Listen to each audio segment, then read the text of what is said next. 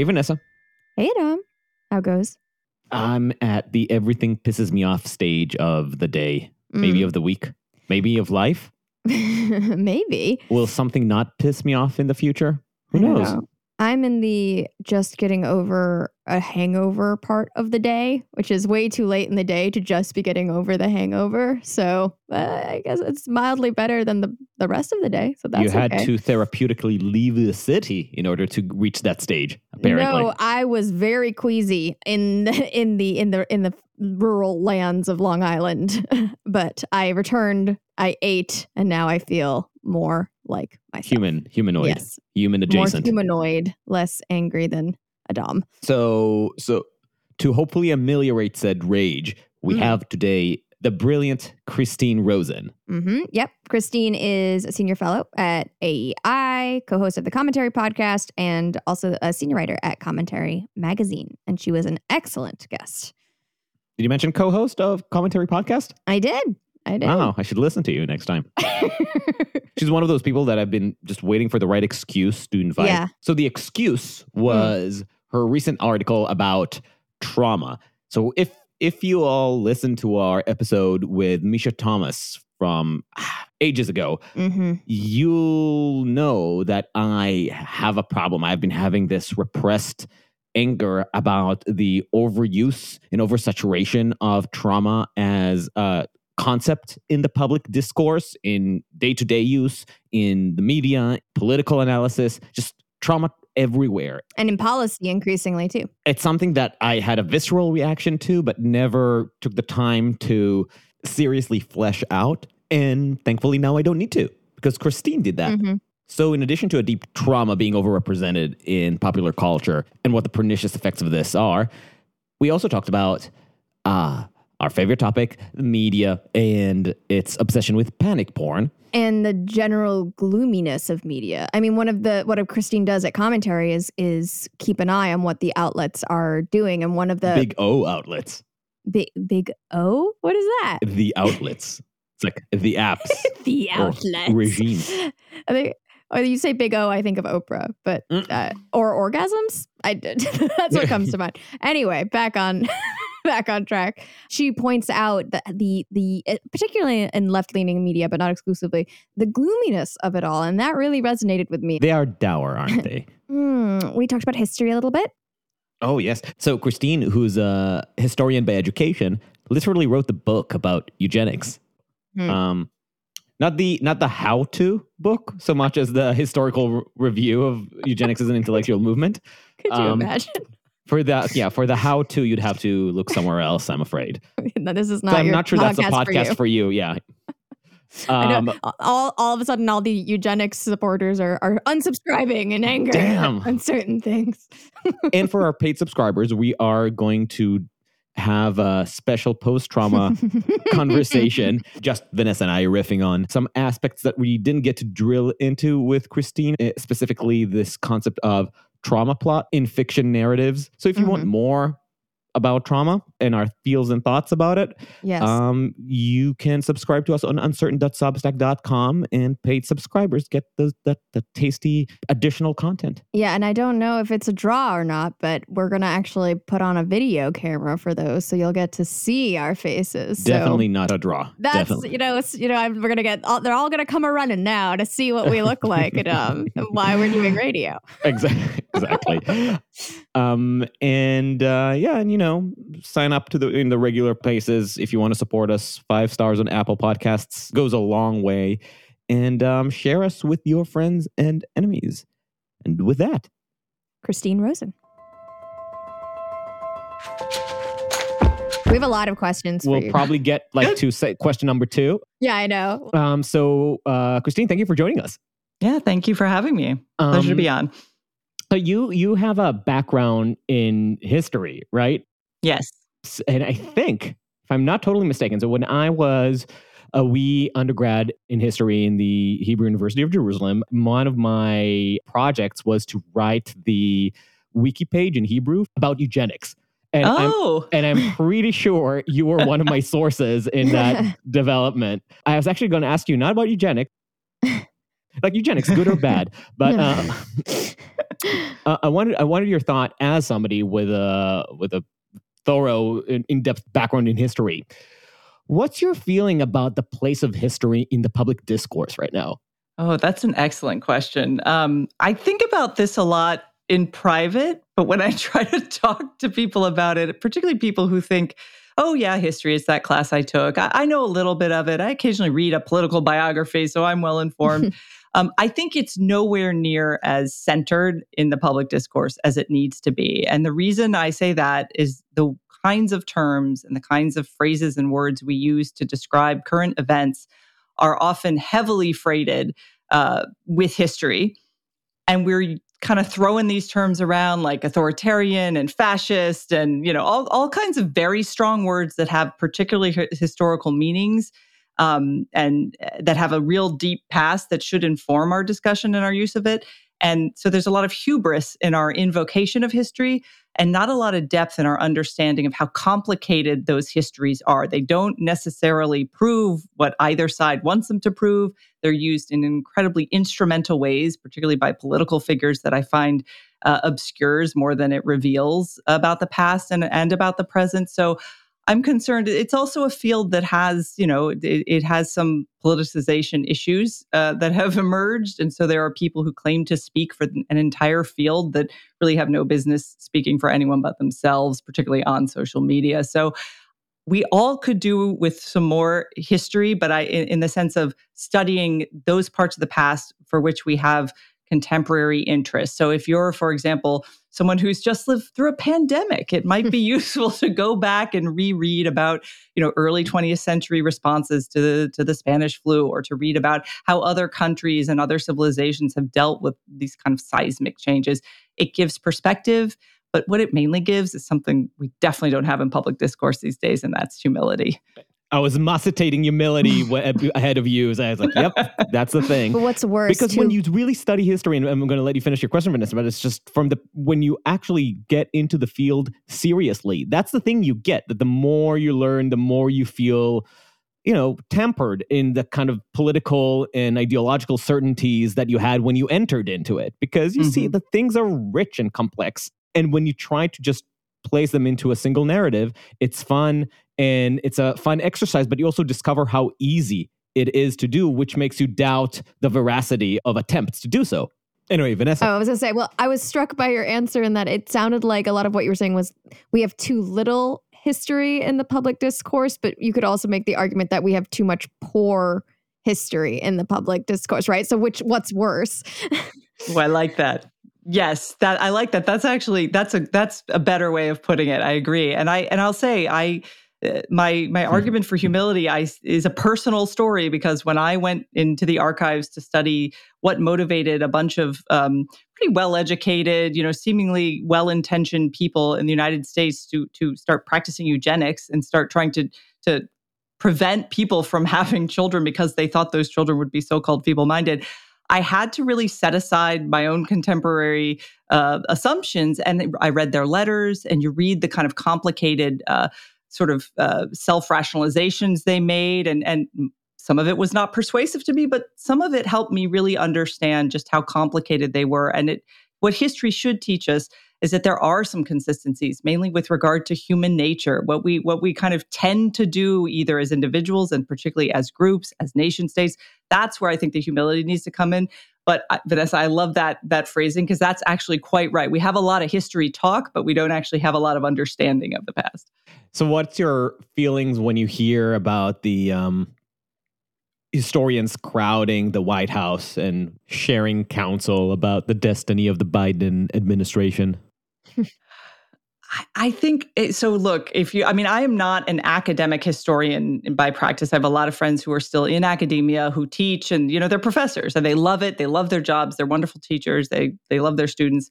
Uh, but there is always a little bit of a of a kind of um, if you're a historian, you kind of work in the shadows, right? You're in the background, you're slogging away in the archives, you're writing your books, you're teaching your students. To be invited to the White House to tell a sitting president what they should think about is incredibly intoxicating.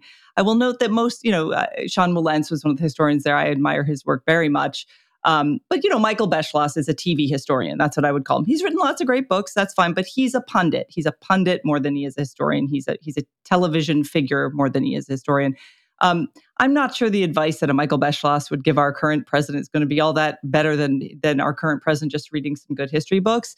But I, I see the impulse. There's also, of course, if you're in power, if you're the president, regardless of your party or creed, the idea of gathering smart people around you and you're going to learn from them. I mean, it's a nice image. Um, I just don't know how helpful historians are when it comes to daily policymaking and daily executive decision making. That's not really what history is supposed to be good at doing. uh, to be as generous as possible, the problem should be not with the the idea of surrounding yourself with a variety of intellectuals. Mm. It's more a question maybe of how much variety is there? It's question number one. But also question number two, how you end up synthesizing it yourself. So it's right. the responsibility of the decision maker to not just say, well, Anne Applebaum said that democracy is ending and therefore I should like pass another executive order to ban whatever. Fox News. Right. And I admire Anne and her work a great deal as well. But yes, she's a fantastic writer, and her, her writing about the developments in the former Soviet bloc is amazing. And it's also totally fine if she draws conclusions about what's going on in America. I, I often agree with her, but it's for a good leader to hear them out, but then synthesize it with more information and not just follow a grad narrative of history just because a few historians yes. have reached a certain conclusion. Well, and I, I, will say my concern with the group, as this was described, you know, by someone who obviously was there, immediately ran and told the Washington Post, which is which is what you know, this is how these things always occur. Uh, I was I was concerned by how much uh, most of the people there are uh, sort of on the record um, being pretty alarmist about our current situation and about the future health of our democracy. I don't share that alarmism. I have a lot of concerns but I, I worried when I saw the, I'm like, these are all people who've been publicly kind of ringing a bell. Uh, uh and then that bell has one note. And the thing is, there are many notes to, to what's going on right now. And I fear, I hope he also brought in some people who who had alternative views of the current situation. So actually, so the way we structured the interview, and this is this is classic us. Um, one of the most uncertain things about uncertain things is the order of the conversation. So we really wanted to dive early on into your article about mm. trauma because this is something that I've been itching to talk about. We actually had one conversation with um, our friend and uh, group psychologist Misha Thomas, who we're mm going to bring up later in the conversation. But since you talk about talked about the pessimism, I think this is a mm-hmm. good pivot to uh, to your article about panic addiction, mm-hmm. mm-hmm. panic porn. Yeah, I, I, I love that article that you wrote about. It was about the Atlantic specifically, and you had that one line that was like, "Wow, this is this is Eeyore meets Nietzsche shit right now," which I loved. I mean, you didn't say shit, but that, I'm paraphrasing. Um, I was thinking it so good. Yeah, exactly. um, but I but I wanted to talk about the, that article because I think I mean, we can talk about it specifically with the Atlantic, and then we can also kind of extrapolate to what this doominess means beyond, right? Because I don't think the Atlantic is alone here. There, I am, I am left leaning. I consume left leaning media, and the doominess is one of the things that has gotten most kind of overwhelming, I would say. And one of the joys of doing uncertain things is that we talk to people kind of more center right ish and who are less pessimistic about everything all the time. And so I guess to start, I guess my first question for you is wh- what do you think this lib- this kind of trend on the liberal media side is doing to liberal brains? Because I see some real ramifications and I'm curious to get your take on how you see it impacting. And I'm just going to intercede because that's another one of our trademarks, uh, those intercessions. I'm just going to intercede quickly I because th- I don't think that the center rights are necessarily more optimistic, but I think where we landed is that a general pessimism that comes with conservatism about human nature gives you a little more chill about yeah this is not this is nothing new everything is the end of the world so nothing is right so that the, these that's a that's a good way of of uh, framing this I, w- I will say i ended up writing about um, the atlantic in particular because i am a loyal reader i mm. i read mm. broadly i mean i'm i consider myself conservative but i'm not extreme right wing but I read all across the aisle just because I'm curious. I, I think your views are not uh, well held if you can't test them against the opposite view. So I just had noticed creeping into and I have friends, uh, lovely friends who write for the Atlantic. So I, it's not a publication I have any sort of hatred for or anything, but it was bugging me. Like like you said, Vanessa, it's like you notice it and you start going, well, what? Why? Why is this happening? And and I did notice all that the top, you know, the top reads, you know how they rank all the articles if you go to their website they were largely this kind of doomsaying and, and about everything about the climate about you know our politics about leadership about obviously during the pandemic same thing. Um, and it struck me that at first i thought it was going in this direction because of the pandemic. People were at home; they were doom scrolling, you know, CDC uh, bulletins and statistics every day. You're looking at your dashboard for COVID. It was a very stressful, you know, historically unusual uh, turn of events for for people in this country, and and obviously a very tragic one for many many families who who lost loved ones. So it it, it struck me as kind of uh, useful for the current mood. Then I thought, but wait a minute, because it's one thing to be pessimistic and doomsaying, but usually that that's for a larger purpose. Like, okay, we're in a mess here. We've created a mess, or a mess has been put uh, pushed upon us. What do we do to fix it? What are our next steps? And the Atlantic has always had a kind of pragmatic, practical angle um, uh, from its inception. The idea was it's engaging culture and policy at the same time um, across the broad middle. Uh, and it had a kind of a, that American pragmatic spirit was always something I loved about the magazine. And I didn't see that anywhere. I just saw hand wringing and I just saw people waving their hands in horror. Um, and it was a kind of a nonpartisan tone. So that's why I went after it because I thought, mm. enough wallowing. Why are we wallowing? Um, we all know things are bad. We know where they're bad. What about what comes next? How do we have conversations, particularly nowadays across the aisle?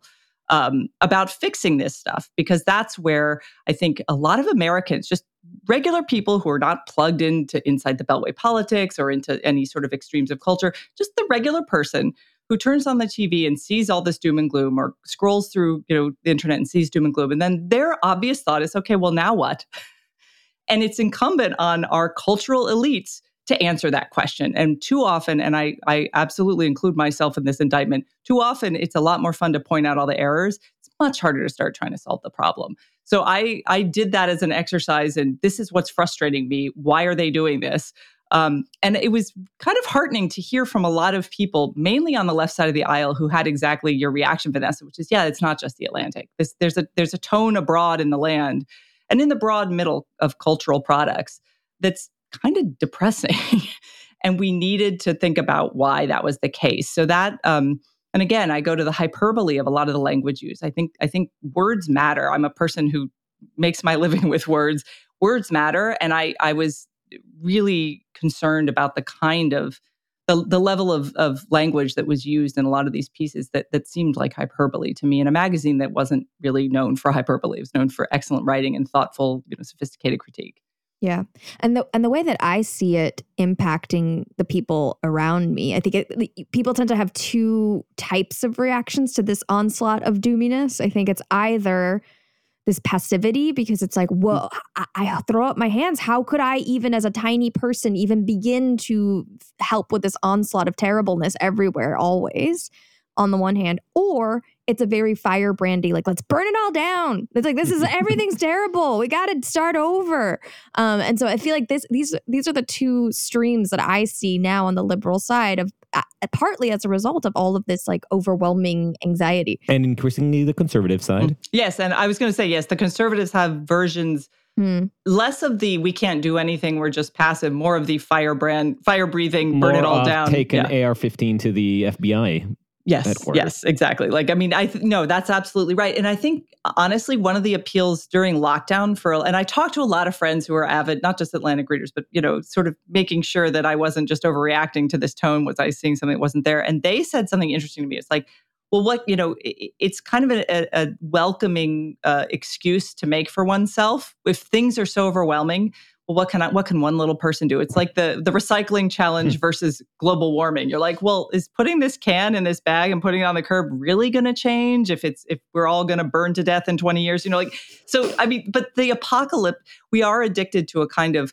apocalypse, a, a apocalyptic way of looking at what are actually complicated but practical problems. So you're absolutely right. I think that that gives people a, a way to justify maybe not doing anything or a justification for unholy rage. So one of the things that, that, kind of I was also thinking though as I was reading the article was like a little bit of so so what? Like if the Atlantic is selling subscriptions, if it's making money, it is a private enterprise. It's clearly getting traction with people. It's getting subscriptions by peddling and anxiety. Um, so to a certain extent, it's like, well, that's its its prerogative. If its audience has become, if this is what its audience wants, and that's how they're going to make money, then so they should go forth and make this doom doom media. How libertarian of you, Vanessa. but then, of course, I was as I was thinking about like how to ask you about this question, I was like, well, of course, the the the other side of this is that it's not just the Atlantic; it's a lot of different liberal outlets that are peddling to the same exact small elite peddling in the same exact anxieties. And I think that obviously mm, creates less room for quote unquote regular people, non elites, to find uh, in- interesting quality media, and also gives these elites a very uh, abstract awareness of what's actually happening in the world. There is no actual connection with what's happening to quote unquote regular people. But then uh, my, my question for you is what are we supposed to do about that? Because we have a private media system. We have an ad based, subscription based model for the media. I'm assuming you're not for a public system. So, barring that, mm. what is the solution to creating a more healthy media ecosystem?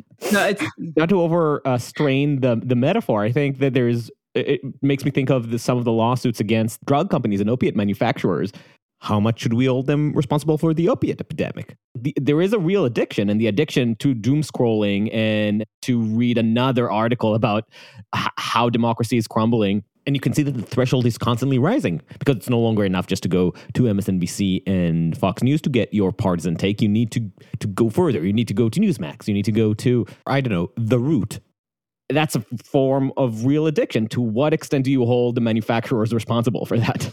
That's a good question, and I think um, all of this we should we, we're talking about how people read, and we all know most of us probably do this ourselves. We read on a screen, we read on our phones. Um, we get a lot of, uh, you know, most people under the age of 30 in this country don't read newspapers or even watch television. They watch TikTok, YouTube, and they, you know, get all their news from social media links fine. That's the world we live in. But those platforms reward fear and anger above everything else. That's what drives engagement. Engagement to them is all that matters. It doesn't matter if it comes from happy puppies frolicking with cats or if it comes from, you know, people uh, writing their manifesto about how they're going to burn down the FBI. They'll take whatever gets more clicks. So that's the that's the environment we live in. And I think why I was particularly harsh with an institution like the Atlantic is that they do hold themselves to a higher standard. They they don't just say we just publish a magazine and we, you know, this is our ethos. It's we are a brand that embodies the best of American culture. They put on an ideas festival. You know, they have all these sort of, you know, um, uh, branded exercises and Atlantic type thinking, many of which are really good. You right, know, lofty I mean, celebrations exactly. of the American dialect. Exactly. But at those lofty celebrations, just as at like other lofty celebrations like Davos and the Aspen Ideas Festival, there all you see are elites talking to other elites about how to solve the problems of non that that they do believe non-elites are causing them or the hmm. rest of the world. And that's where the democracy doomsaying gets me angry. That's where I come into anger. I'm thinking people being outraged and doing kind of Uh, crazy stuff in a democracy has been going on. First of all, we get to the history point again. I mean, read a book about 19th century politics. We look tame by comparison today. We really still do. Like crazy stuff happened all the time in, the, in a young nation that didn't quite know what it was doing. And we're a bunch of hotheads. We're a violent people. This has been the case consistently since the founding. So that gives you perspective. But the difference now is that I feel the cultural institutions in this country are largely controlled by people who have a lot of uh, background similarities, even if they're not, you know, they don't look the same, but they are educated in similar institutions with similar values and similar ideas. They come out of those institutions with a worldview. And a lot of that is problem solving, which can be very useful and very good for society. But a lot of a lot more of it lately seems to be pointing at others who seem to be a problem because they're not on board with your worldview. And that's where this cla- the democratic clash is supposed to be healthy and productive because we have to come to some um, compromise about the about what the world should look like. And instead, we have you know, more moral peacocking. You have people going, well, if you don't agree with me, then you're bad. You're a bad person. And they, all this othering, as the sociological theorists would call it, that's happening all the time, and both sides do it. Um, that's dangerous, though, if you're the people in charge of the cultural institutions that actually do have real power. The mainstream media has power in this country. So that The- goes to the to, to the big debate that uh, I would always have, and my own opinions and it would shift constantly. Um, I remember uh, when I was um, working in a, a little media, political media startup with um, with two other guys. One of them was a conservative, and uh, the other one was a progressive, and I was the kind of the wild card between them. And uh, the conservatives used to be the uh, I think a managing editor in uh, Free Beacon. He used to bring up the the classic conservative grievance about liberal hegemony and control of the cultural mainstream. Hmm. And the response to that would be like, yeah, but you know, the populist force of right wing media is enormous. You can't just keep going to the well of liberals control the the mainstream elite as a perpetual excuse for an inferiority complex. True, they have outsized influence in some established elite institutions, but their audience is shrinking. Their real world democratic influence is diminishing practically in many parts of the country. Hmm. How can you underestimate just how powerful conservative media is in that sense? And conservative media is maybe at, at, our current moment, and maybe generally true, more attuned to populist outrage that you're describing Oh, absolutely. Yes. Yes. this argument about the responsibility that uh, the the media elites need to hold themselves to, or partly because they pretend to hold themselves to these higher standards, is used to exonerate bad behavior. Or at least to shrug off responsibility for the cheap fomenting of outrage and sometimes violence under the excuse that we are just giving voice to the unheard. I just see that also as a reckless abdication of elite responsibility just on the right I, with yeah, some versions I, of this I agree. uh, more reckless than Yeah. others, like Big R regime. Oh, I hate that. Don't get me started on the regime talk. It's a, no, but th- this is actually a really important point because I think right now, um, I think you're right, and and uh, the thing about conservative media is that it's still in a weirdly unhealthy and parasitic relationship with the mainstream media. Simply because it hasn't built up over generations cadres of reporters and journalists who kind of came of age through institutions that encourage the same values that conservative media wants to promote. That'll And Tucker Carlson originally wanted to do that, right? With Daily Caller. Right. That was the vision. that was that was the vision and and there's been it's really strange how reactionary a lot of outlets um, some were born and raised to be reactionary that was their that was their uh, purpose but i think it, that's a real weakness of conservative media still is that there's is not that cultivation of that kind of solid um, you know objective reporting the kind of thing that that it's very easy to criticize the mainstream media when they fail to do that so I guess my my beef with mainstream media though remains because I'm conservative and I do largely conser- I, I consume mainstream media. Look, I read the New York Times, the Wall Street Journal, the Washington Post every day. Those are my three papers. Um, and it is shocking to me how the, the the shift in narrative building in mainstream media now is, I think, what gets a lot of the populist outrage types going. And it's real. It's it, it's it's not simply uh, it's certain things are not allowed to be talked about kind of theme. You know what I mean? It's like, oh, well, we don't say this. And if you're a person living in a city, for example, where there was a lot of rioting or where crime rates have spiked, and you're reading your paper and it's like, it's really not a problem. That's what you're reading. You're thinking, but I look out my window and I see it's Right. a problem. Where, where are the people who are speaking to my concerns? Politicians are having this problem too, but they're at least accountable at the voting booth. People who control media institutions are not in that same way. As, as Vanessa said, it's it's a private enterprise. It's driven by clicks and profit making. So you're absolutely right. I think I agree entirely with your criticism of conservative media, but I do think it's healthy. Remember, this is a democracy where, uh, in in its early days, every political party had its own newspaper that was published that was completely partisan on its own side. In maybe in some ways, our our attempt to think we're above partisanship and that there is such a thing as objective media is was just a blip, right, of, of the sort of mid 20th Right. century, late into early 21st century blip, and it might be gone now. to put your feet to the fire a little bit, Christine, because you said that you're very good at pointing out problems, but less good at pointing out Mhm. solutions, which I also, I think we all do. but do you see a, a solution? I mean, again, I mean, I threw out a public media system, but like, what are- what are ways that we and eh, the the incentives just aren't there to fix the problem? It seems. Yeah, I think, um, well, for one thing, um, conservative media has an obligation to to train, to recruit, to train, and to insist on uh, objective reporting if it if it's going to hold the mainstream media's feet to the fire and that does require money. I mean you know mm. in order to have a foreign bureau overseas you have to have a media institution that can afford to send people there and keep them safe and allow them to do their work. And right now most of the mainstream media outlets they're even cutting back on that right? I mean um, honestly if i could do one solution if i was a billionaire and i could create one solution it would be to go back to um, encouraging and nurturing local journalists so this is one area where I think social media has actually been effective because it's allowed local people here in DC. We have this guy, DC Real Time News, who just started out with a Twitter handle. He has a full time job, but he just would like drive around and he'd show up at crime scenes and he'd ask questions and he'd post stuff on his Twitter feed. And he now he works for a local news outlet too. But he was just a guy who in his neighborhood was not seeing local issues covered in the way he wanted. So he did it himself um, and mm. that that impulse is real. That's such a wonderful American entrepreneurial impulse too. He's not getting paid. He's doing it because he cares about it and his community cares about it.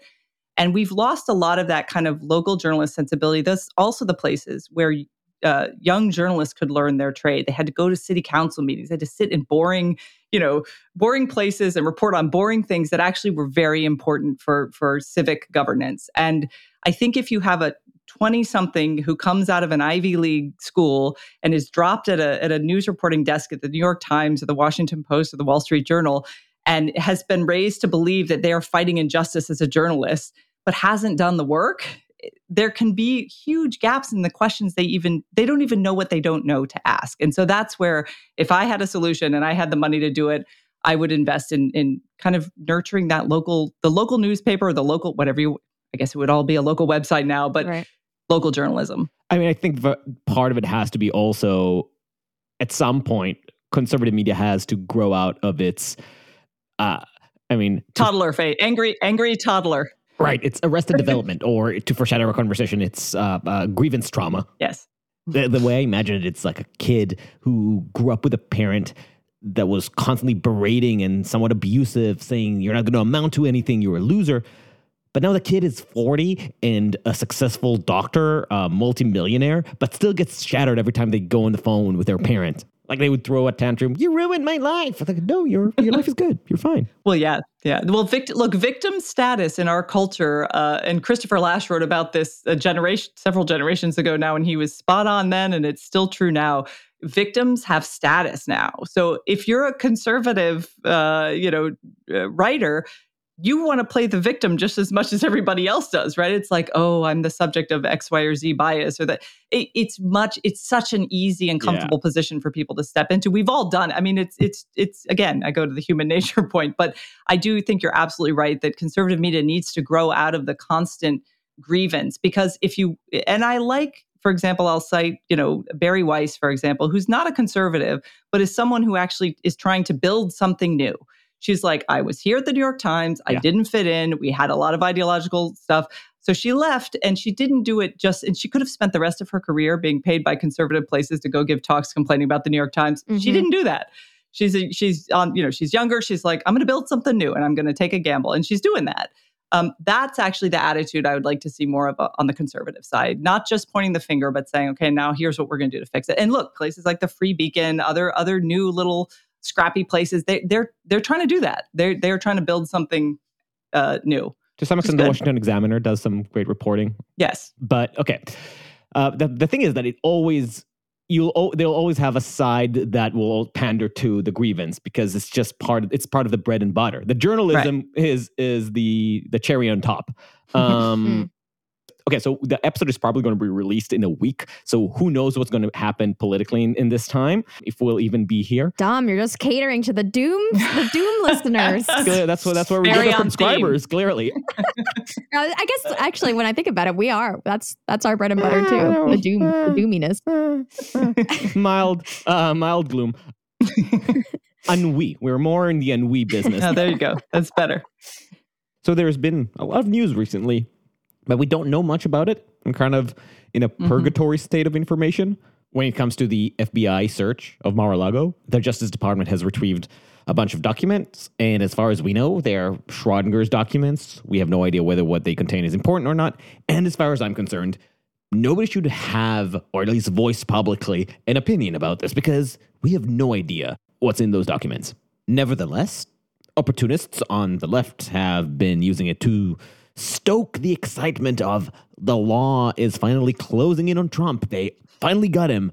While the right was fanning the flames of defund the FBI, of all things, and civil war. My question to you in a moment like this, where a total dearth of information has been filled by empty partisan outrage, how should an average news consumer navigate this uncertainty?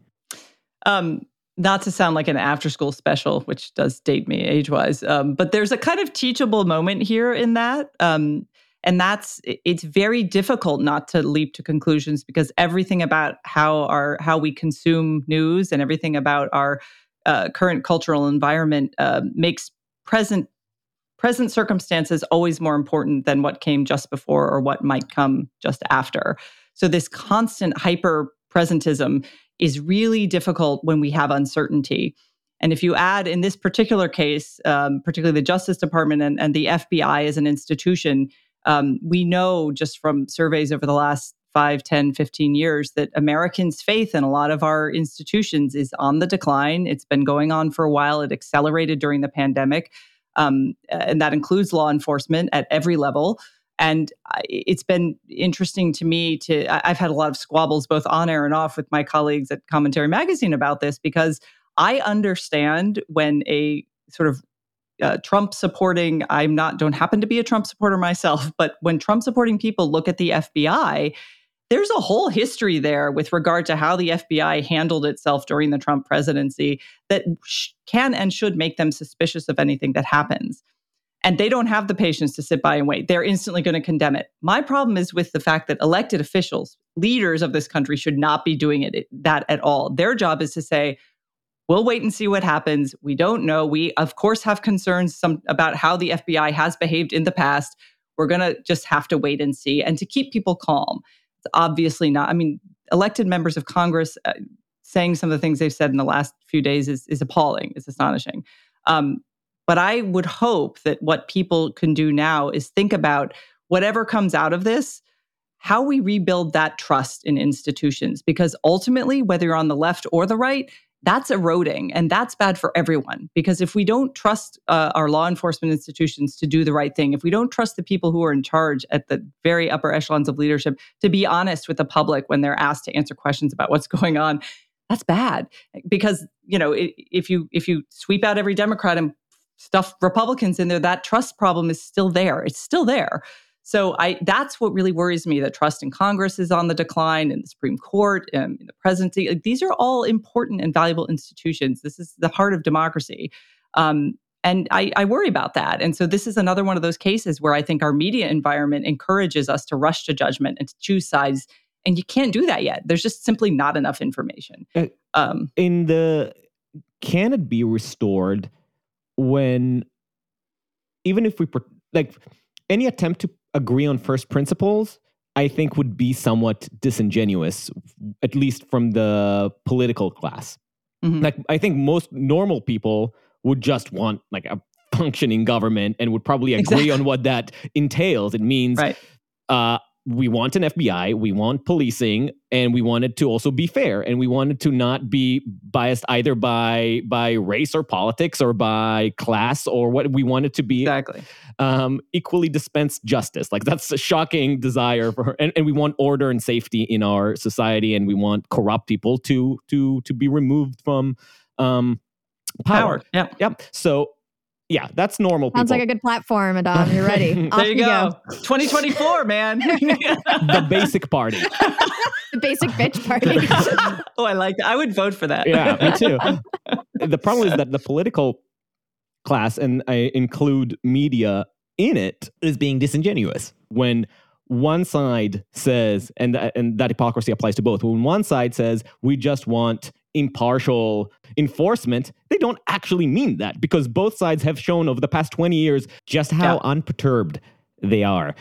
with partial enforcements when the target is their political enemies or just causes they don't care about. Well, this this is a good point because I think what it points to is a larger, two larger crises that are going uh, that are at the heart of the the decline in in trust in institutions, and that's a crisis of evidence. People don't trust evidence, and uh, because they vet who the evidence comes from, who said it, where it come from, and and uh, the legitimacy crisis. Because my I, I would distinguish between um, at this point a Trump supporter who is like, I really don't trust the FBI. That's that's a totally legitimate thing for that person to say. But to say the FBI is illegitimate is different. I that's undermining an institution that this this nation we need some sort of uh, Federal Bureau of Investigation to keep order, as you as you said. Um, so I think that that again, we go to language, we go to the tone, but those two crises, the fact that we don't agree on what facts are is really really a problem here because again we're going to hear we hear spin and and and we're served up a constant diet of of uh, narratives from either side. And then you choose your narrative and then you got to stick with your narrative. And then when when evidence appears that undermines your narrative you have to make a choice. Am i going to stick with the narrative or i'm going to rethink it? This whole podcast is about rethinking you know when evidence comes in going eh, maybe uncertainty is actually a really important democratic value particularly in policymaking. Um, but that I do think our media environment is is the opposite of that. Mm. Shall we get into trauma, let's, I'm feeling. I'm feeling already You're triggered. For say. Uh, primed for some trauma talk. So I, I, think a funny way to start it. I was. Uh, I, I, had. Um. You had segues in mind. I'm so sorry. Uh, I just. I had drinks with a friend of the pod, But Irungar gone the other day, and uh, she said during the conversation something about your PTSD. And it took me a second to think, what, what PTSD is that? Oh, right. She meant the thing that happens sometimes when I lose sleep because I, I, I, grew up in Jerusalem during the Second Intifada, and you know, buses and coffee shops were exploding all around. One bus right next to my high school. Some friends from high school were killed, family members. And today, sometimes, for instance, when there were when the war in Ukraine broke, it can evoke some of that anxiety. But I would never think to refer to it honestly, sincerely, publicly as as a PTSD. Having seen mm-hmm. real PTSD, the kind that friends who went to the army come back with, people who actually saw war or experienced sexual abuse, people whose entire life is now debilitated because of the condition. What I'm experiencing is just anxiety. Who in the world doesn't experience anxiety? Who in the world doesn't have some formative bad experiences that still sometimes come to haunt them? Doesn't matter if it's being in Jerusalem in 2003 or being in a bad relationship. It could be anything, but that's normal. That's not PTSD. And so the context of this rant is that I think we've all noticed that trauma as a concept has completely saturated the popular culture as well as the political sphere. Every bad experience that has a lingering effect is seen as the traumatic result of a violent act. In popular culture, in personal interactions, in politics, it's as if we don't have a way to find value or to assess a situation or a relationship without reading it through the lens of damage and trauma and PTSD. I think you can tell that I have a very negative opinion of this development. But you wrote the commentary article about it. What do you think? well, actually, I, I ended up writing this piece. You you know, if you you write and you think about ideas a lot, yeah, I, I keep little you know little gatherings of string. I gather string on certain ideas, and this one I've been gathering off and on for some time. It started with um, you know I have I have uh, close family members and and uh, some very a few very good friends who have experienced the kind of trauma that you're describing. You know, whether it was uh, seeing combat, uh, violent assault. Um, the kinds of things that I think as a society and a culture we always understood to be traumatic. That's how the word was used. Um, soldiers who had been diagnosed with post-traumatic stress syndrome. It's something that's a real, or, or people who've been the victim of, of violence and, and had that kind of diagnosed experience and struggled with it because it is it is a, a struggle. And I started to become very annoyed when I'd see this term pop up in in And it actually started with a friend who's a who's a vet who uh, we were in a group conversation and someone said, "Oh, I totally have PTSD because they didn't have this brand of soap at the Whole Foods or something." And I saw him get like tense. This is a very laid back guy. And I later asked him, "I'm like, you okay?" And he's like, "I hate when people say that." He said, because not because he just said it just bothers me because I don't think they understand what trauma is and we shouldn't use that term. And that what that's what got the gears working for me. And at the same time, I am I have a completely shallow but totally obsessive uh, focus on on the crazy kind of self care stuff we see in our mm-hmm. culture. Mm. The sort of everything is self care, right? Like you can be a total jerk to your friends. You'd be like, but it's self care. I had to be honest. It's my true self. This idea of uh, performative authenticity um, started at a certain point just a few years ago to really uh, merge with the trauma talk in a way that I thought was really pernicious for understanding both what individual people need to be healthy individuals and also what we what we owe to the people in our society who have been victims of, of genuinely traumatic experiences. So I there there were a couple books, but um, uh, also no, then just because, the, uh, because just to explain to yeah. stay on that point about the combination with the the, the self care, it's, it, it's pernicious because it makes cultivating your trauma as central to your identity crucial yes. to the curation of your brand. Mm-hmm. Well, and you see this on TikTok. TikTok has this whole thing of like people who talk about their trauma and tell you what to do about, oh, this was traumatic, this was traumatic. And it is, it's literally a personal identity, a personal brand, and decisions flow from that. Also, it allows for permanent victim status. So you can any anytime you don't turn an assignment in, and I know this from my friends who are teachers, both at the secondary education level and beyond. You know, they'll say people go, "Well, I'm a victim of trauma, so I could not get this turned in on time."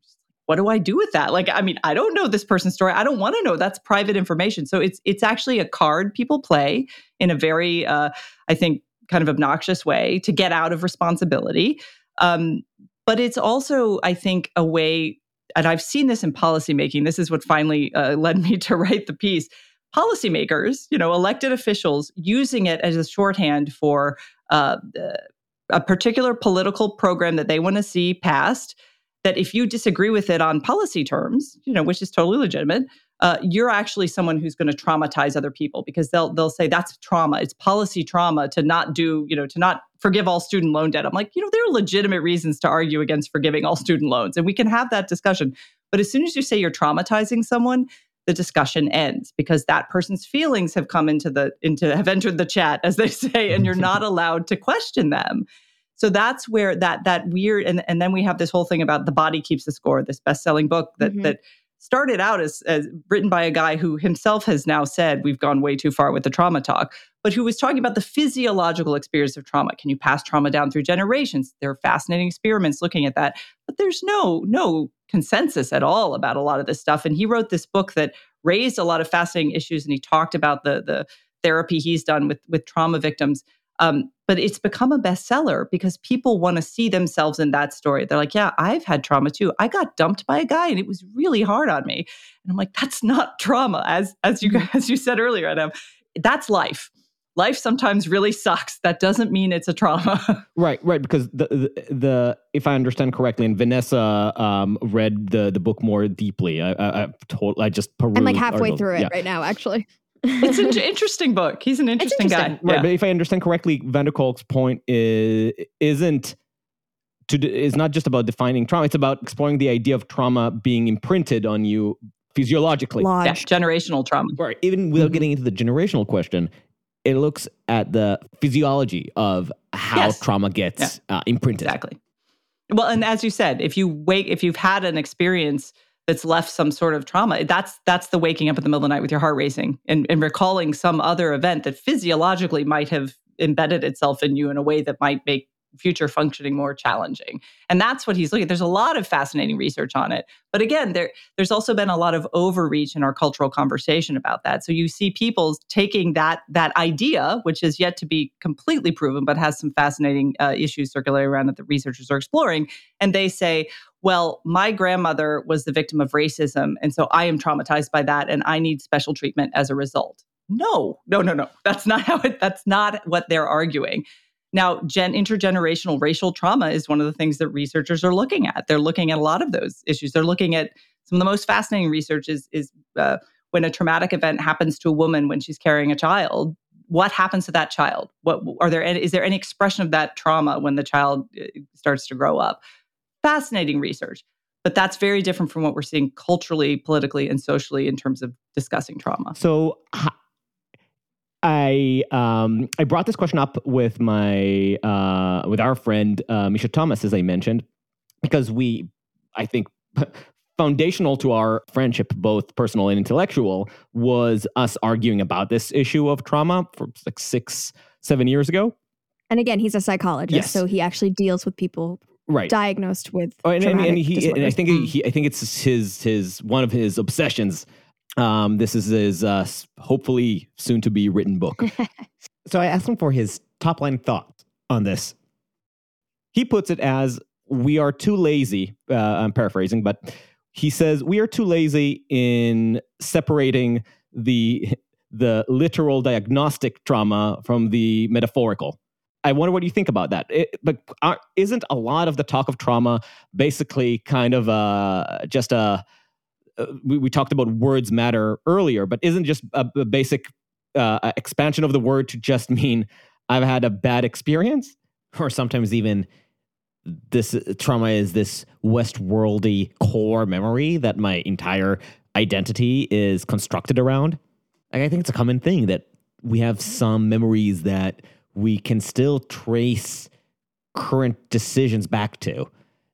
So maybe what happened to the word trauma, the, the way it got abused, was that it just it was just stretched and expanded to basically mean that, to be the literary tool that denotes our backstory. Yeah, I, yes, it's that's an interesting way of thinking about it. I think it. Um, I think the challenge is that the impulse to help someone who's suffering, someone who is in pain, is a really good one, right? That's empathy. Like it's it's looking at someone who says, "I am suffering," and saying, "Okay, let's let's try to give that a name so that it's it it's understood not just by you who's suffering, but by other people who might be able to help you."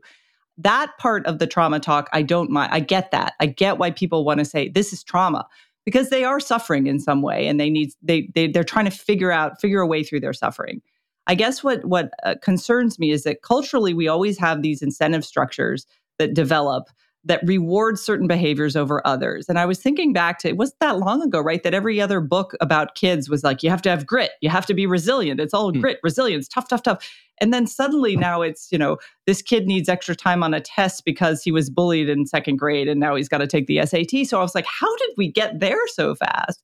And I do think again we're getting it is it's it's a kind of you know we've we've used the word grievance and victim a lot in our conversation today and I think there's a strain of kind of um, rewarding uh, being a victim because it's a clear position it's a clear moral high ground to say I've been victimized in this way but what worries me is that that undermines what what we even understand to be victimized. Being a bad name is not being made a victim. It's nothing akin to being the victim of a violent crime, for example. You brought in the point of grit and resilience. Um, what's your co- response to the argument that this is, you know, uh, a reaction to uh, a part of American culture that fetishized grit and resilience to uh, an unhealthy degree? Put aside the question of generational trauma and you are not allowed to use uh, the metaphor uh, of swinging pendulums.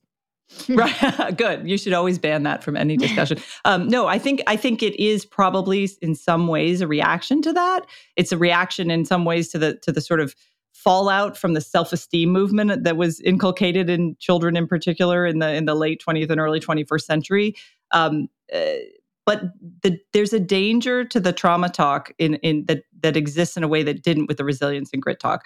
You can say to someone, "It's better to be tough and resilient," and that can be hard. That can be harmful to to a person who has suffering from mental health issues or who has any other challenge that for which that message will just freak them out and make their problems worse. Right.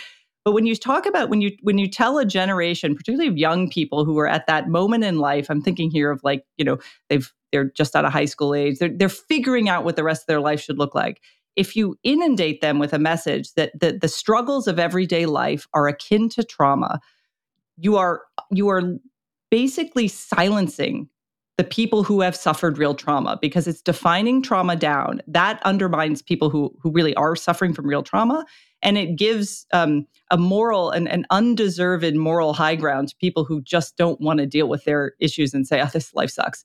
because it's going to give them one day they'll realize that. But if if if, if it's been swaddled in trauma talk, I don't think it's fair to them. It doesn't actually allow them the chance to see if they have a certain amount of resilience. So I agree. I think a lot of the grit talk was annoying at the time. I, I have two boys and they're very different personalities. They're twins and they're different personalities. And it, it always struck me as hilarious because I, you know, read something. I'm like, well, that might apply to this one, but this one is not going to go for that. so I have a, like a behavioral science experiment, eh, you know, in real time all the time. So yeah, it's good that we, that we're talking more about mental health in particular, particularly for young people uh, right now. But we've gone. I'm not going to say pendulum, but the trauma talk angers me not not because the benefits that I think the people who use it think they're getting do not outweigh the the harm it's causing to to genuine trauma victims. And, and you're saying yeah. you're saying the harm is not equal and opposite; it's worse. Exactly. Yeah. Mm-hmm. For, the thing that it makes it's difficult for me to wrap my head around is like when when do you when are you compassionate to someone versus when are you coddling mm. someone and i'm thinking about the examples that you gave of like extra time for a test or not handing in an assignment it's like how how are we supposed to be the arbiters of what trauma is legitimate what tra- like when someone's actually suffering something legitimate that requires our compassion and leniency versus when people are are uh, exploiting a kind of cultural moment in order to be lazy or, or something but like mm. i don't understand how we're supposed to be for me, I would always err on the side of compassion because I just don't, I just won't know. And potentially I'm going to be coddling a lot of people in my surroundings because of that uncertainty. So I think as individuals, we should always err on the side of compassion. Absolutely. Like if I'm the teacher who has a kid who's like kind of trying to get pull one over on me, I'll think, you know, well, what's the harm? like down the line, they're going to learn this lesson. Some like one day they're going to say that to a boss, and they're going to lose their job, and then they'll learn that lesson. But so I think as individuals, we should always err on the side of compassion. My concern with the trauma talk in particular is that it's being institutionalized um, in policymaking and and in in kind of cultural institutional ways that could potentially um, be harmful to those people in a structural way. So what I mean by that is um, uh, this is going to sound like a strange example, but bear with me because I was born and raised in Florida and I went to Walt Disney World a lot as a kid. They used to have a special line for people in wheelchairs. You know, if you were if you were at all if you had any mobility issues at all, you went to the front of the line. Nobody minded that. I remember as a kid, like watching. You know, there were always people who were being wheeled to the front of Space Mountain, and you're like, oh yeah, they're you know, it's great that they can ride the ride. Well, in recent years, they've had to completely overhaul the way that they give passes for that because people who could afford to do so were literally hiring disabled individuals to get to the front of lines. Like the whole family would go to the front of the line. They were hiring pe- people would hire themselves out. They'd be, you know, to do that.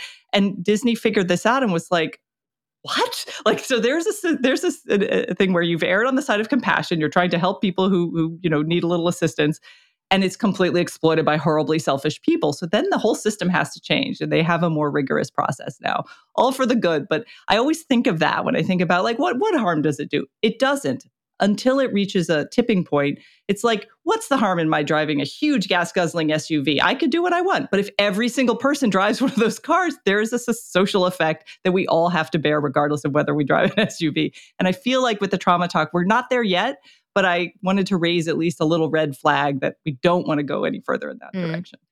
Mm. And there's the layer of this is not necessarily, or I should say, that a lot of the remedies that come out of this, uh, remedies to help heal trauma, aren't really necessarily helpful or geared towards the people with the original trauma that we were talking about, like people who experienced war or sexual abuse. But instead, a lot of the current day trauma therapy seems to be geared towards people's petty inconveniences. Mm-hmm. No, that's right. Right. Self care won't fix trauma. yes, exactly. well put. But on the policy side, um, Christine, where where do you see kind of trauma informing policy and and it potentially having negative consequences? So the two areas that I would highlight that I've seen it most recently, um, educational uh, pedagogy. So you see a lot of like, we have to have trauma informed this or trauma informed that. So my first question is always when I read something like that, well, how do you define trauma? What's your definition of trauma? Who qualifies for that definition? And what does it mean to be trauma informed? If that just means you're on the lookout for kids who might have some expressions of a, you know, having had some traumatic experience, that's fine. Good good educators should always do that. But if it means that you're you're kind of actively seeking out individual trauma in your students to make sure that they know that they're suffering and need to be this needs to be fixed. That's a different um, set of priorities. So i worry a little bit about how the, the throwing around of trauma informed this and that particularly in the wake of the pandemic where a lot of young kids are still suffering their, their you know mental health issues. They're still suffering academically and socially so our kids need a lot of help right now. And so I worry about that becoming the the sort of shorthand to sweep under the rug a lot of issues that have practical, like they need tutoring in math and reading. They need some mental health support in very specific ways. To say, oh, now we have a, you know, we got all this money, we're going to have a trauma informed curriculum. I think that's kind of an easy way out for a lot of these institutions. The other area, and on this I, I become quite uh, passionate about it, um, is in crime. So if you live in a city where you have a victim support service, if you've been the victim of a crime, you know, usually you have some support service you can contact in law enforcement that will say, okay, like they, they support crime victims. They do, they, they keep them up to date on things like when, you know, if they've arrested someone and they're on going to go on trial, when's the trial? Are they on parole? When are they going to be paroled? Can I testify about this? All of these services that are there to help someone who through no fault of their own has been traumatized by being the victim of crime. And I think, unfortunately, what we're seeing in a lot of places is a, a, a, devaluation of those services for those victims in favor of talking about the trauma that a perpetrator might have had that caused him to commit a crime. And I see this living in a city where, you know, our our juvenile laws in particular allow someone up to the age of 25 to claim, well, I'm a child, you know, I'm a child, so I shouldn't be held responsible for the fact that I, you know, raped or beat someone. I have a real problem with that because I'm I'm here from people who who seek victim services from the state and can't get them, can't really get the support they need. Meanwhile, a lot of tax money is going to help support, you know, people who are accused of pretty terrible things. Now, that's not to say we shouldn't have a rehabilitative uh, aspect of our criminal justice system. We absolutely should. But again, it's about weighing the bat like where should we where's the balance there? Are you are you spending all your time in social and cultural focus on the people who are committing the crimes and trying to solve in an effort to solve that problem? What happens to the victims? Where is their voice? Where's their support? Are they just kind of left on their own to figure it out for themselves? Unfortunately, in a lot of uh, places, they are simply because the resources are being redirected or the resources just aren't there. And that worries me too, because if you're the victim of, if you've been the victim of crime, you know this you need to see someone on the someone in the system saying i see you. I know what happened to you and we are going to help you. Um, people who commit crimes need a certain kind of social support as well but it's different from what we should be the way we talk about it what we do should be different for those people than for the people who have been victimized through no fault of their own. So that's another area where i really get the trauma talk has really infused um, rehabilitative justice discussions in a way that i think isn't going to help us going forward. In a way it also it inverted the whole concept of trauma in a way. It yes. took it from from somebody who was here's an immediately inflicted harm that we can we can measure and and the justice system was created to redress into no, we can't really redress it because there is some vague trauma or con- contextual ambient trauma that may have uh, uh, precipitated the the act, the crime. Right, and and it's not wrong. I mean, a lot of people who commit crimes have themselves been the victim of traumatic events in their. Ch- I mean, eh, absolutely. The whole but history again, of criminology is ab- right, around those questions. Exactly. But that's why the language that we use has to be really. We have to be disciplined about what we're talking about here, and when, especially when we're talking about victims. So you can be someone who's been the victim of childhood trauma. You grow up and you make a choice to do something that breaks a law and that harms another human being it's not that your trauma doesn't matter and it usually comes into play in sentencing judges weigh that that's why we have you know during sentencing judges listen to testimony from relatives and whatnot but that is a very different experience that that if you've committed an act to harm another person it, you don't get a get out of jail free card just because you were also traumatized. Most people who are traumatized don't do that. They don't make that choice. They don't go around victimizing more people. So we have to distinguish that. We have to we have acts of right and wrong, and and we can't excuse that using a language that actually really more applies to a to a victim of crime rather than a perpetrator. So where do you see and how do you understand this flattening of the moral examination of crime, where people seem to be narrowly concerned with either the criminal or the victim, but never both as part of a more complicated story of justice and trauma? Well, I, I think actually this is an area kind of like histor- historians in a way, but uh, there's really creative and interesting academic and scholarly work being done in criminology and in criminal justice right now. Um, and it's not it, it's not politicized in quite the way that I think people assume it would be because what what I the best of it um, does something really interesting. It encourages people to hold two contradictory thoughts at the same time to say, okay, if you have, for example, a really violent, crime ridden neighborhood, um, you got to do two things. You got to deal with the underlying systemic issues in that neighborhood, whether it's poverty, racism, you know, any any number of things going on in that neighborhood. At the same time, you got to arrest and convict and put away the people who are being violent. Both of those things have to happen. And in a very polarized world where, you know, sensationalism sells, you see that becoming political. So you've got one side of the aisle going, it's all systemic. We just, if we deal with poverty, no one will kill each other anymore. So we don't need cops because we'll, we we protect ourselves. I'm like, that's crazy. Like, that's just not, again, human nature teaches us that that's not possible.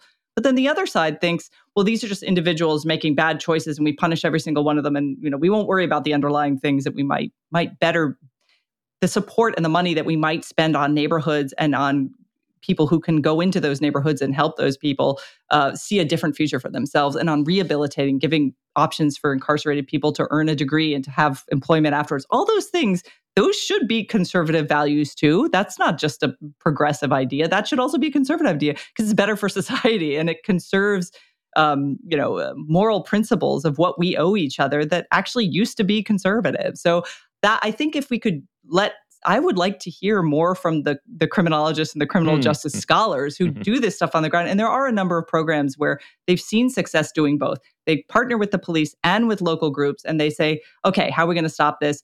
The police say, "You know, we're going to give you a chance, but if you blow it." You're going. You're going to go to jail, and we, we can't do anything about that. But if you come to us before a beef is going to be settled with guns, and we can intervene and help, nobody goes to jail nobody gets killed like we can work and the groups work with them these this works very hard work takes a lot of dedication and determination and it's really hard to do in such a polarized political environment sure. reminds me of the uh, Hamsterdam compromise in the wire right classic i mean yeah uh, the uh, uh but I, I, guess there should be like a big ding here every time that I get to say cognitive dissonance is the answer. Yeah, I was gonna say it's I didn't true. want to interrupt you, Christy, but I no, was like, Adele, right. I'm so happy. I, I, yeah, I, was, like was doing jazz hands behind. Uh, yeah, cognitive dissonance, jazz hands. That's my hobby horse. I think you we need to make a sound effect for right, it. exactly. The ominous sound effect for Chomsky, and then triumph yeah. for cognitive dissonance. Um, yeah, but it's it's so you're so you see it as it got it gets stuck when when people can't see the the whole picture, and it's funny because the problem with cognitive dissonance is because it, is that it creates that internal tension that people can't really handle, which, which kind of kind of configures into the to the big victim complex of like mm, dis- right. discomfort is unhealthy. That also fits with the the problem with speaking of diluting words of violence becoming a horribly abused mm. word. And in your article, you mention the phenomenal phrase policy violence. Yes. Yeah. This is something I've been seeing in some federal legislation that's been proposed lately. And I don't like really? it. Just like I don't, oh, yeah, policy violence if you don't agree with XYZ number of proposals. There's no such thing as policy violence. You can talk about bad policy that might lead to violence. You can talk about good policy that can prevent violence, but there's no such thing as policy violence. This is the same frustration I feel when people say silence is violence, but then they also say words are violence. I'm like, right. no, just like let's get away from those manichean ways of even thinking about this stuff, right? Violence is part of human nature. We will always wrestle with it. We will never get rid of it. We, there are ways to tame and socialize, and and that's culture's role. Culture and and the family and institutions. That's what we're supposed to do. Is to try to you know we're descended from angels, right? we're we're we're really not angels ourselves. We are constantly battling that in in as individuals and and as a society, and we are a uniquely violent society if you compare uh, to others. But we're a lot less violent than we used to be and where historically in the kind of like many thousands of years scale uh, humans are doing better than they used to be too. So i think we need again perspective is important but if you're going to talk about violence you cannot that's another term i don't want to see defined down. I don't want to see that defined down and thrown around. Violence is a specific thing. It's just like the term truth.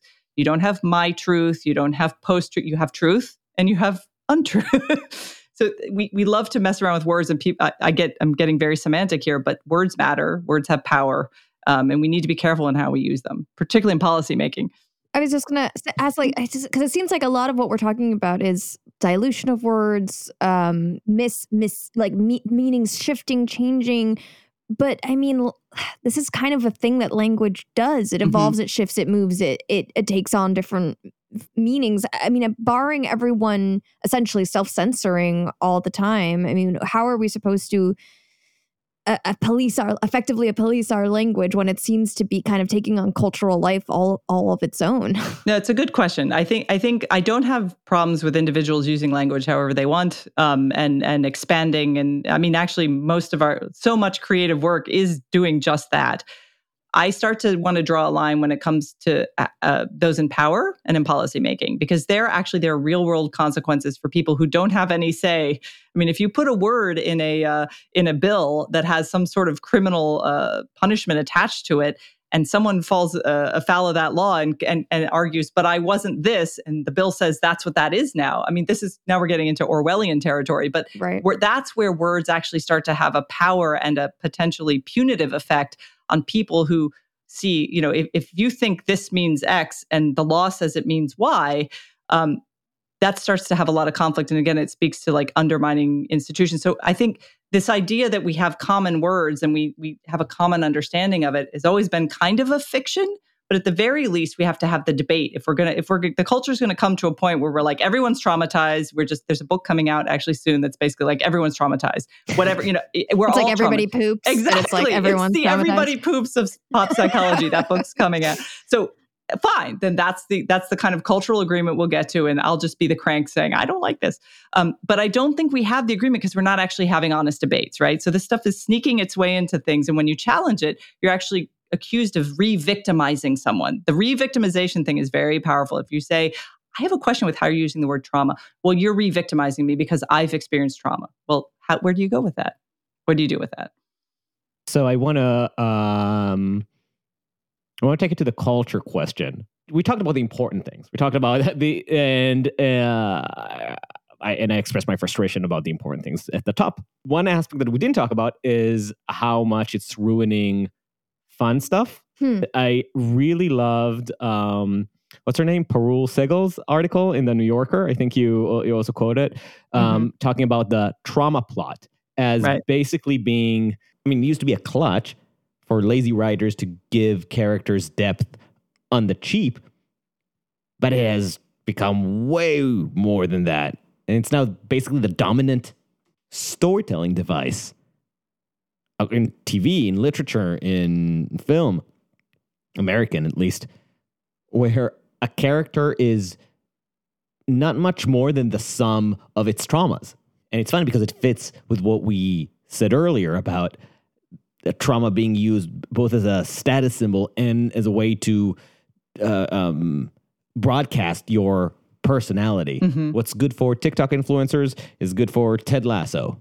Yeah, I loved I loved that article because it, it just laid out um, uh, it, the underlying theme. You you read between the lines of that article, and it's a lament. It's a lament for the kind of of literature, the kind of storytelling where the reader is given the the um, the uh, wonderful privilege of trying to figure out some things about the characters, him or herself, right? So you can read something. I just recently reread Middlemarch, one of my favorite favorite novels of all time, and I haven't read it in about ten years and to read one of those books when you've aged and matured and hopefully gotten a little more wisdom is just so revealing. Suddenly you're like, oh, I really don't like that character. That character is actually really passive aggressive in a way I never saw when I was in my 20s or 30s. And um, so that that um, uh, trust that writers I think used to have in their readers is is is undermined by this insistence of well we know everyone's feeling we, we have to signal to the reader we're gonna we're gonna assume they need to see the signal of the trauma plot because that's their own life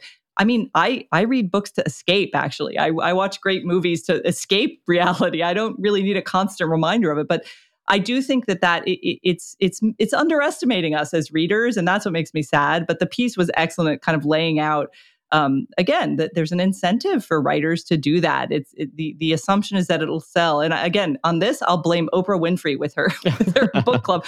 She was actually someone who popularized a lot of good things about talking openly about mental health. And I and you know, obviously she's a sort of cultural phenomenon.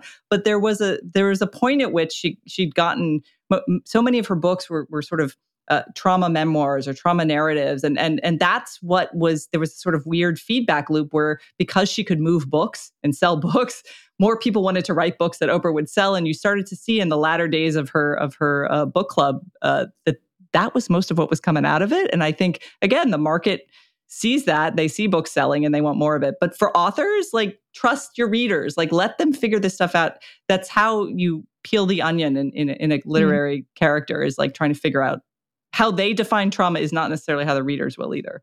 Yeah, I, I also, but uh, I mean, I, am going to go slightly the opposite, which is like, I, I can't help but see the positives as well, though, because I'm thinking like Oprah Winfrey specifically has history of sexual assault mm-hmm. um, in her about, family, yeah. which she's talked about mm-hmm. openly. And I would imagine that her talking openly, as well as preferring books in which people have gone through similar uh, traumatic events uh, and survived or, or however they've dealt with it in the books. I would imagine that that actually had a very profound positive effect on many people that had gone through something similar and then now felt the ability and access to to talk about it so i guess i think I, am always kind of flip flopping on this on this one because at the same time I understand that we're overdo we're overdoing it and mm. delegitimizing mm. actual traumas. At the other hand, I think like, the more we talk about it, the more that people will be able to to acknowledge traumatic events and not feel this like burden of shame around them. I think that's right, and I think like she produced The Color Purple, like she got that movie made, amazing movie. Um, I guess. I guess my concern is that when do we know when we've got I, and the New Yorker piece was interesting to me because I think she was sort of the, the, the article was basically saying we've gotten to the point where that's the only thing we talk about now and where have all those other stories gone? Where's all the mystery gone? And and so that's actually we never know when we've reached the tipping point i guess. Oh sorry that's close to We're pendulum not allowed to talk, not about, allowed pendulum. to talk about tipping points. Um, damn you malcolm gladwell. Um, but the but the idea that we we one we're okay the frog in the pot boiling? Can i use that one? We don't know when the water is boiling yet. So I, I appreciated the the sort of pushback. I agree with you and i think a lot of the the the open conversations about mental health and and traumatic experience in particular particularly for our veterans um, there's a whole class of people who were raised to believe they couldn't, they just had to stuff that stuff back in and never discuss it. Now we can talk about it. That's very good. It's good for people. Um, but when have we gone too far? Right. Because I, don't think that the, the problem is that trauma is made explicit. And also, I don't think that um, it was gener- it was absolutely lacking in literature from before the 1950s, uh, especially in non-American literature. Mm. The the, the things that's frustrating, and, and at least as, as I read uh, her article and, and from my experience of um, television and books and movies, is that it's started as a clutch. I don't know how to make my character rich and dimensional, so I'm just saying, like, like basically take um, uh, Maleficent. How do I make a mm. childhood villain right. interesting? I know she experienced a metaphor for rape. Did we gain something from this? Is she now a more interesting or deeper character? No, but we recontextualize a, a childhood fairy tale. So there's that. Does it change our moral understanding of our actions towards um, Sleeping Beauty? Not mm-hmm. really. Mm-hmm. And this whole cottage industry of giving old villains trauma, this nonsense that Disney's doing, aside from just being a marketing ploy for a generation that refuses to grow up, it, it, it all it goes back, I think, to to Wicked, which is actually as a book phenomenal and is not at all about a singular trauma. It's actually it's really about a journey of a character where we get to see the sociological context as well as her um, deeper psychology in a way that completely does not excuse her actions. But now it's just, hey, there's Gaston. He has PTSD. Here's Maleficent. She was maybe raped. It's so lazy. And that kind of becomes how people tell stories. And uh, an example from the New Yorker article that I loved was in Ted Lasso, it reached such satiation point where you couldn't just do one trauma. You had to have two characters uh, experiencing flashbacks to their seminal traumas at the same time. Because, because you know, every show gives you one trauma, we give you two. But see, this this is actually this is a it, it's a really important point you make because what we don't get from those characters, whether they're good or evil, is exactly that the wrestling with the moral choices the characters make. And good storytelling doesn't it, it shows you that it doesn't tell you. And the trauma narratives too often tell you, look, trauma. So, whatever moral choices they make, remember the trauma. That doesn't actually allow you to think about how humans wrestle with moral choices. We wrestle with them every day. And um, there are consequences uh, for some people in making the wrong one, and other people, terrible people, get away with things every day. That's actually the life lesson that much great literature and much great storytelling reminds us of. And, and it's always fascinating to me when when every every culture reimagines the fairy tales in, in a way that just like we get we get the television we deserve. So we're trapped in an endless reality TV feedback loop now. But like you get the stories you deserve, and the way that we're retelling these stories says a lot about us as a culture and about a people. And and I do think we we don't like wrestling with those moral choices because we don't always come out looking great and we do often make bad ones and then we have to deal with the consequences so the trauma narrative allows a little ethical escape hatch i think in a lot of these stories that's is sort of lazy. it's because we're traumatized as a nation. There we go. See? we keep reliving the same patterns. I really loved what, your your point. Um, oh my God, my microphone is dying. My computer is dying. This everything, everything is falling apart. This everything is, is terrible. Everything is terrible. everything is broken. So the, the I love what you were saying because it's the shortcut to moral relativism. Yes, it can be. Yeah. Because you can use the trauma plot to explore and wrestle with difficult moral questions, or you can use it to completely amputate the moral dimension from the story and say this is this is no longer legitimate to be judged. This is not in the realm of moral judgment. Mm. It makes things so shallow. We talked about the political consequences, but in terms of watching television, it's just not interesting at some point. Like I almost start wondering, what do people find in this? Like what's the because when it's not enriching the character or the story, is it now just a game, like a twisted whodunit, trying to guess what trauma the character had experienced? Ooh, was it a was it an abusive father or a violent spouse? Maybe. Ah, okay. Well, on that note. I'm, I'm so glad I brought so much happy talk to the uncertain. no, speaking of spouses, Vanessa.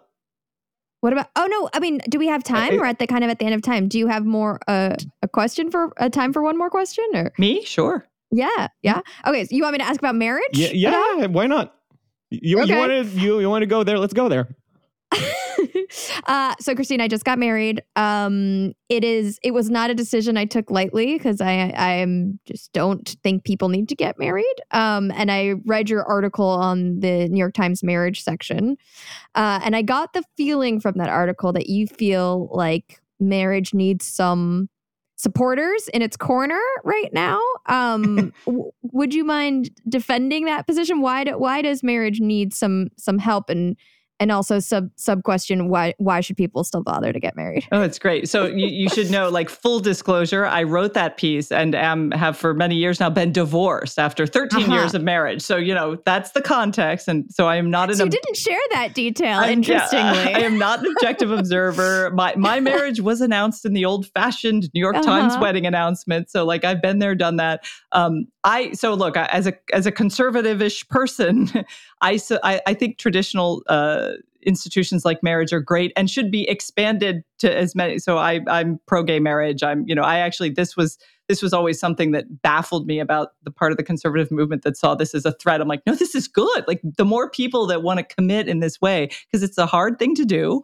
It's a hard thing to sustain, and it's really good. It's good for the people who are part of the institution, and it's good for society uh, to have people committed in that way. Because uh, it's because it's a gamble on the future that's a very optimistic one. And I think we have too little optimism about the future these days.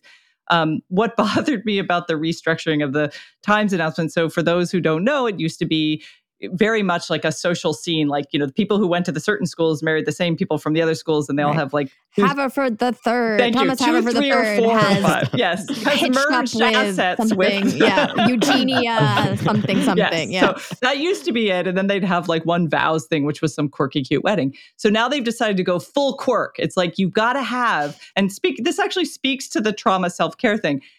So many of the couples featured now have eh, you, they're telling the story of their mutually or or separately endured traumas and how they then came together and and marriage is going to solve all that which of course is not why one should get married um, marriage is a different sort of commitment than that but i i was i was struck by how again i found it Wait, wait, wait, is, that, is that a real to thing? read those. People actually, uh, people like announce that they talk about their trauma in these new yes wasn't yes. like a line in all like Gen X or '90s movies like "Don't don't use me to heal your problems. I'm not I'm not your uh, as a fix." Gen Xer, yes, this is why I hate this new iteration. But I mean, people love it. They they wanted to. They wanted they wanted insight. They wanted private I- I- details. I, thought we were. public, I thought that was like the Victorian idea uh, of the men. Like I go hunting, and sometimes the the gun is too loud, so now I need uh, a soft woman to support me after this trauma. Well, like I said, we grew out of that.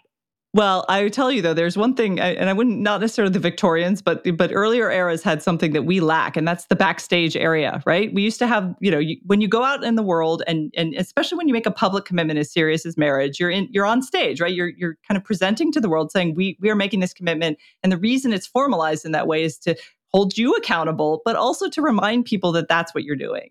That's why it's important. I think it's a it's a civic obligation as well as a personal commitment and that's a good thing for for stable societies. But now and then you go home and you can have any kind of marriage you want. You can divvy up the responsibilities this way you can have kids or not you can live here i mean you can you can figure all that out on your own. That's your backstage so what bothered me about these new announcements is they're putting all the backstage stuff in the announcement i'm like i just want to know like kind of where you got married and where you're going to honeymoon and maybe a little bit about your background i don't need to know all your weird quirks and like but people love the quirks and i guess that's why it's there I also felt like they were kind of defining marriage down, right? It's like, well, we won't Hmm. just do marriage. We'll do people who are strongly committed. I'm like, then don't put it in a wedding section. Put that in a style section story or something. Marriage is its own thing. And I have a lot of respect for it, even though mine didn't last. I would certainly don't regret it. Um, and I know a lot of people who, who, you know, people remarry, people, marriage is important. And I Oh, think I, we've want to hear. lost No, it. I want to hear a ju- uh, expansion or a justification of that uh, statement. Where where does strong commitment veer into marriage? Is it just because of the legal commitment? Well, yeah. I, I mean, I think this you're you're it's a public commitment. So people have commitment ceremonies, but don't legally get married. Right. Um, also, aren't they don't get the benefits of legal marriage, which still exists in our society, even though we've tried to make it more even. But they also it's easier to leave. Divorce is tough. Even if you even if it's amicable and you get along and you're like, okay, it's not working, let's move on. It's still complicated, and it's part of the you, you have to enter the legal system to do that. So, it's really about signing signing on to the uh, mutually assured destruction clause of, of the marriage. There's something to that, yes, for sure. um, but I think it's congratulations, by the way. It's, it's a Thank you. wonderful thing. Let me just blow Thank you up for all your agreeing to romantic notions. mutual destruction. no, it's very. But I actually, as a as a for me, it's it's a constant um, commitment to optimism about the future, Mm. and I love it for that. And I've you know I've attended many weddings, and I hope one day to attend my kids' weddings, and like it's Mhm. it's such a good thing just for that. That's how I feel about the decision to have kids. That it is the ultimate Yes. a commitment to optimism, which I also I'm also on the I'm very much on the fence on this one. I think I think it, it's kind of related to a little bit of the the doominess that it, Mm. it involve like is via osmosis in my life uh, that it makes you think why bring children into this um, You'll see and- the but I- world with new eyes. That's why it's you, everything Mm. is new again. It's fantastic. Mm. You should may- totally do it. I, I, I, may- may- maybe give you a chance to finish on that on, on that Scott because uh, before we give you the outro question, just because I got into uh, an argument on the pod with uh, the brilliant Jacob Siegel um, Yeah. about the issue of kids because I agree with Vanessa. I think it's such an it's such the ultimate commitment that I I worry about my own ability to actually live up to it not because of vanessa's doominess because i don't have that i think that i think kids are a wonderful thing but i also think that i need to be in full capacity to say that my life is effectively suspended and i need to be i need to be there for that person um, and he interpreted that as as being anti-natalist, which is completely not not my position. Very pro-natalists. I mean, I mean, maybe some people shouldn't have had kids, but generally I'm in favor of that idea. We're back to eugenics. We're full circle. full circle. Full circle. but but but yeah, g- g- give us your just to end on an optimistic note. What's your uh, what's your big thrust for natalism? Um, I, I I guess I would be considered pronatalist. I think I, I, mean I have twins, right? They just turned 16. Um, so I only have like a couple more years where they're in the house. So all the quirks that used to drive me nuts, I'm like, oh, I'm gonna find them yeah. so charming soon. But like, look, it's a gamble. You and yeah. but what it does, I think, particularly at this uh, unique historical moment where we have surrounded ourselves with devices and and and tools that give us a constant sense of control. Like I can control this, I can press a button and get that, I can on demand this, on demand that. Having children blows up that worldview in a way that's so useful and healthy because you cannot mm. control the human being they become. You can on the margins guide them you you guide you're constantly guiding you're constantly and, and you're right that at the very beginning you're it's you know trust me i know having two infants at the same time you don't i i don't remember the first few years all that clearly. Mm-mm. but you cannot control who they are. They are who they are. They emerge as this new person and you have to deal with them on those terms. Um, and that actually again this goes back to the beginning humility. It teaches humility and it also gives you hope in a way that I'm I'm not gen I'm generally a pretty optimistic person, but every time I start to feel doom and gloom, I think I can't I can't just give up. I've got they I've got to leave a better world at least for these guys and their friends, you know, like they and they surprise you with their generosity and their just again they look everything is new to them. Um, from the moment they they emerge and it's just uh, it's a fascinating journey and it has a lot of challenges and it's not for everyone i agree with that but it's just it it will it changes you in ways you never had imagined and i think the one cliche that's true um, that everyone i know who's had kids will tell you is that it goes by in an instant it goes by right. so fast the days are long the year but the years are short mm. Mm. so to conclude what do you think are the blind spots on the left and the right right now oh excellent question uh the blind spots on the right are uh assuming that that there aren't broader social forces that might hobble individuals' ability to get ahead. The idea that if you just work hard enough, you know, the the, the sort of Horatio Alger thing. myth, the bootstraps myth, right? I, I, I think there's a lot to that, but in fact, I think history, particularly recent history and and you know post financial meltdown history shows that's not always the case. And the idea that you can just um, believe that the institutions will figure this out if you just have enough hardworking, you know, meritocratic based uh, policies. I think the right has to start to uh, think more systematically in a way that's thoughtful. That I think the left has been doing for years, not always correctly, but at least has been talking about systematic ways in which um, people are prevented from being their best selves. On the left, um, the big blind spot is the recognition that personal responsibility is a thing if someone makes a moral choice to do to commit an act that that that harms another person even if there were systemic problems or trauma whatever there is they are still responsible. Um, they should be responsible in the eyes of the law. They should be responsible morally for what they have chosen to do. And the excuse making on the left i think is is um, is starting to change a little bit on the margins certainly in the crime debate and some other places. But that actually has led to um, a kind of weird condescension uh, towards everyday people and the their ability to kind of figure stuff out and do stuff for themselves. So that that that's what I would, off the top of my head, say are the two big blind spots. That's awesome. That's an excellent, yeah, excellent answer. That was a great conversation, Christine. Thank you so much. Yeah, thank, oh, thank you. It was such a pleasure. I really enjoyed it. thank you for listening to Uncertain Things. We are uncertain.substack.com or wherever you get your podcasts. If you want more on this topic, you can join us as a paid subscriber on Substack or if you want to support us otherwise, share us with your friends and enemies. And until next time, stay sane.